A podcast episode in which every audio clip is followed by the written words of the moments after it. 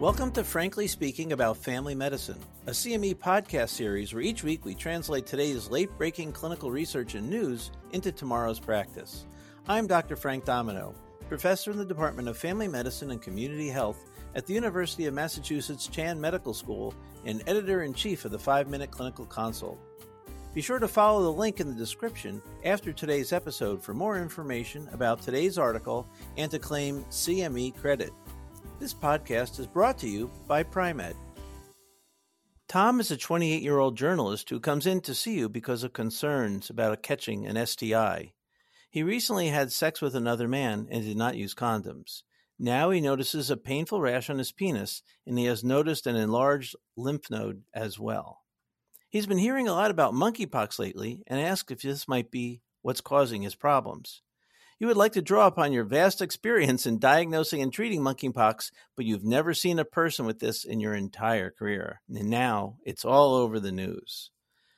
Hi, this is Frank Domino, and joining me today is Alan Ehrlich, Associate Professor in the Department of Family Medicine and Community Health at the UMass Chan Medical School and Executive Editor of Dynamed. Good morning, Alan, and thank you so much for jumping in and taking on monkeypox. Thanks, Frank, for having me. And obviously, you know, where we just went through all of COVID and suddenly there's a new infectious disease that we've not treated before that uh, takes over our lives, you know, the way the media is playing up monkeypox is sort of almost the same.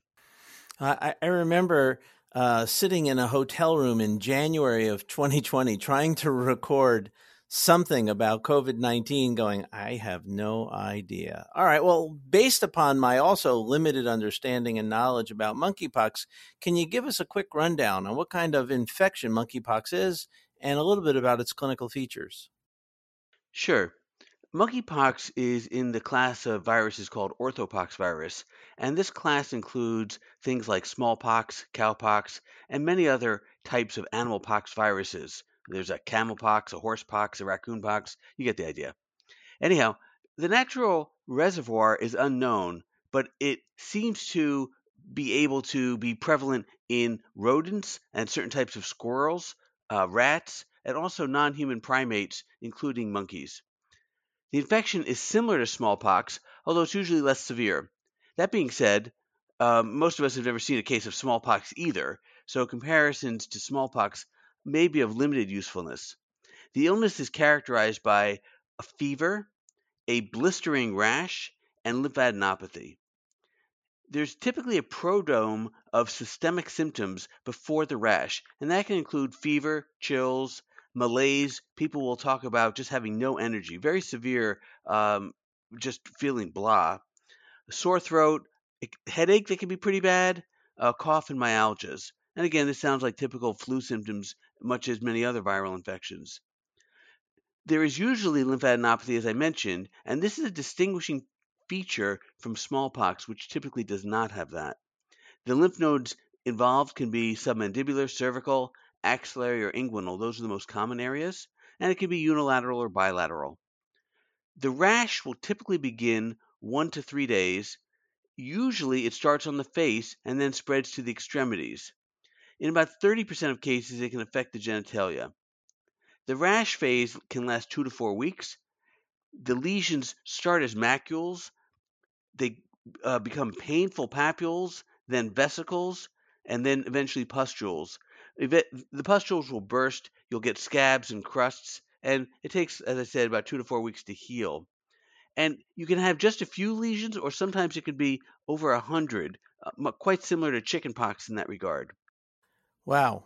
I uh, I'm I'm overwhelmed by by that degree of information. Um, I'm also very concerned that Tom at 28 is having unprotected intercourse. What is the epidemiology of monkeypox, and why is it suddenly in the news? So monkeypox is endemic in West Africa and Central Africa. Uh, the World Health Organization has a list of countries that it considers it endemic in. Most of the risk comes from time spent in those areas, especially near the rainforest regions. The disease is typically contracted from contact with infected animals, either through bites or if you're preparing wild game and you come in contact with uh, either lesions or bodily fluids of the wild game, then you can uh, get monkeypox. Human to human transmission is possible, but it's generally limited.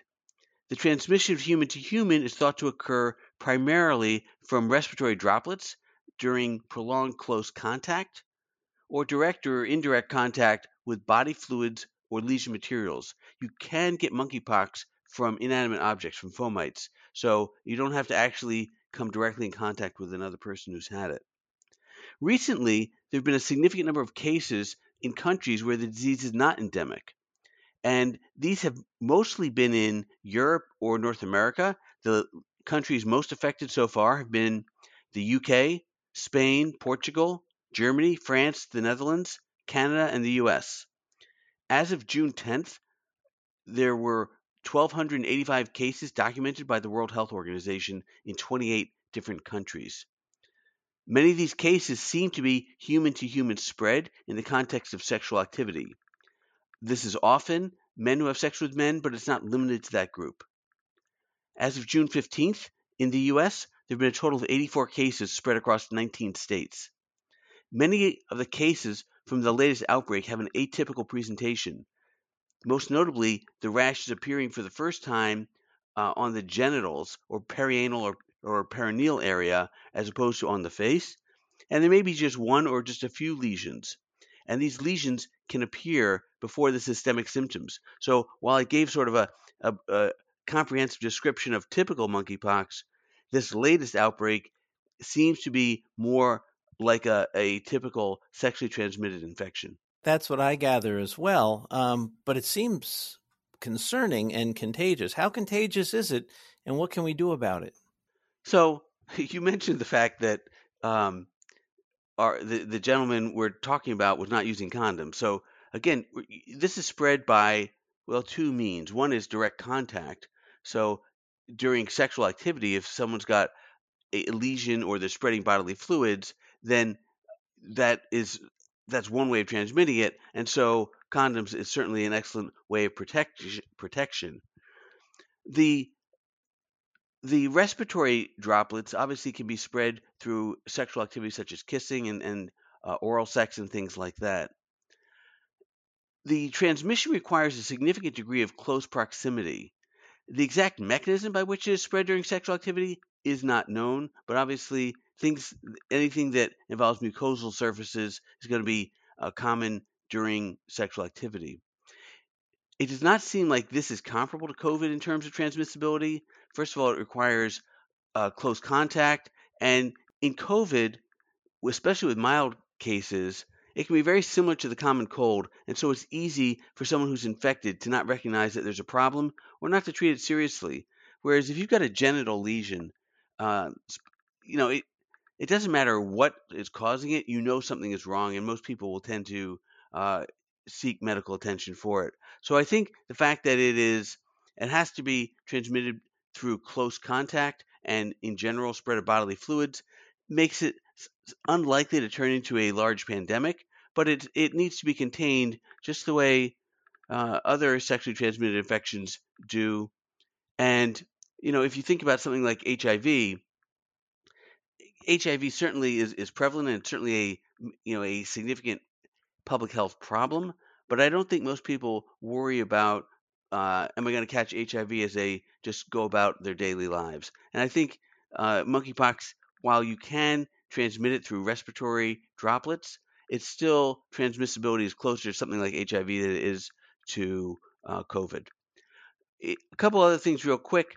Um, those who are over 55 years of age uh, have likely had smallpox vaccination. And smallpox vaccination does offer some protection, so those people would be less likely to get it. And the disease seems to be more severe in younger patients, anyhow. Uh, in terms of how severe, the overall case fatality rate is about 3 to 6%. So it's still significant. I think that's where the concern comes from is just it's still, even though it's generally benign, 3 to 6% um, fatality is a lot. It, it sure is. And uh, I, I do agree with you that if you you know you have a lesion on your genitalia, you'll be concerned. But there are other STIs that cause genital lesions and lymphadenopathy. How do we distinguish monkeypox from them? So, certainly, you know, if you've got a lesion on one or you know, one or two lesions on the genital or a few, uh, one of the things would be one consideration is going to be secondary syphilis. Um, secondary syphilis, the lesions tend to be painless, but um, and, and they can be they don't have to be painful at least in the early stages with monkeypox. But obviously, if there's a genital lesion, regardless of what you think it is, uh, you should be checking uh, syphilis. Te- you should be doing syphilis testing, whether you uh, start with RPR or you get the FTA antibody test. But either way, you, that should be uh, your first consideration. And the lab test will make it clear if it's syphilis, and you can rule that out. Another uh, condition with significant lymphadenopathy is lymphogranuloma venereum, LGV. And with LGV, the focus is going to be much more on the lymphadenopathy and what's happening with the lymph nodes more than the genital lesion itself. Um, even genital herpes uh, might be a consideration because you certainly get painful lesions; they're blistering. But I think the the general appearance is quite different. Uh, herpes tends to be smaller uh, vesicles. You're also not going to get the systemic symptoms that you get with monkeypox, although again, with the atypical variant, it's on you know it may be a little harder to tell. But when you get the blisters of monkeypox, they tend to be larger, and uh, I don't think they're going to be easily confused for a uh, herpetic lesion.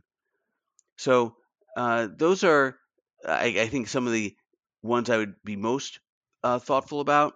The other thing is you get more complications with monkeypox than the others. You you're at risk for things like pneumonia, encephalitis. Um, it can also affect the cornea, uh, interfering with people's vision. So when you get things that are well beyond the genital area associated with a genital lesion, then that would be a reason to be thinking more about monkeypox than something else. And finally, of course, a, a good history. Taking taking the history, getting uh, um, information about exposure to people who've either traveled to endemic areas or might have been in places where we're seeing an uptick in these sexually transmitted cases. Alan, wow, thank you. Um, so, summarize monkeypox can be transmitted respiratory and fomite, but primarily we're seeing this latest outbreak due to sexual contact from someone who's probably been to a higher risk area. Uh, starting genitally, lymphadenopathy is, is a typical course. Uh, three to six percent case mortality rates, very concerning. Um, and taking a really good history and, and, thinking broadly about your differential is key. Alan, I, I cannot thank you enough for on short notice pulling this together. Thanks, Frank. Practice pointer. Suspect monkeypox in those who have a fever, rash with blisters, and lymphadenopathy, and they have risk factors or have been in close contact with someone who's been diagnosed or is at increased risk. Join us next time when we discuss the efficacy of HEPA filters in providing decreased exacerbations in COPD. Thank you for listening to Frankly Speaking About Family Medicine, brought to you by Pri-Med. To claim CME credit and receive additional information about the article referenced in today's episode, follow the link in the description. To stay up to date on the most recent clinical research and news, please subscribe to Frankly Speaking About Family Medicine and be sure to check out pri-med.com for additional CME content.